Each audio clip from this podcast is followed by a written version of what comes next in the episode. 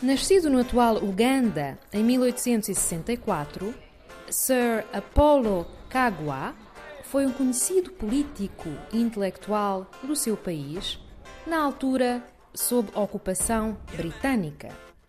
Foi funcionário do Palácio Real e, mais tarde, primeiro-ministro do Reino do Buganda. Escreveu diversas obras sobre este reino, versando sobre a história, as leis e o folclore. Sir Apollo Kagwa faleceu em 1927.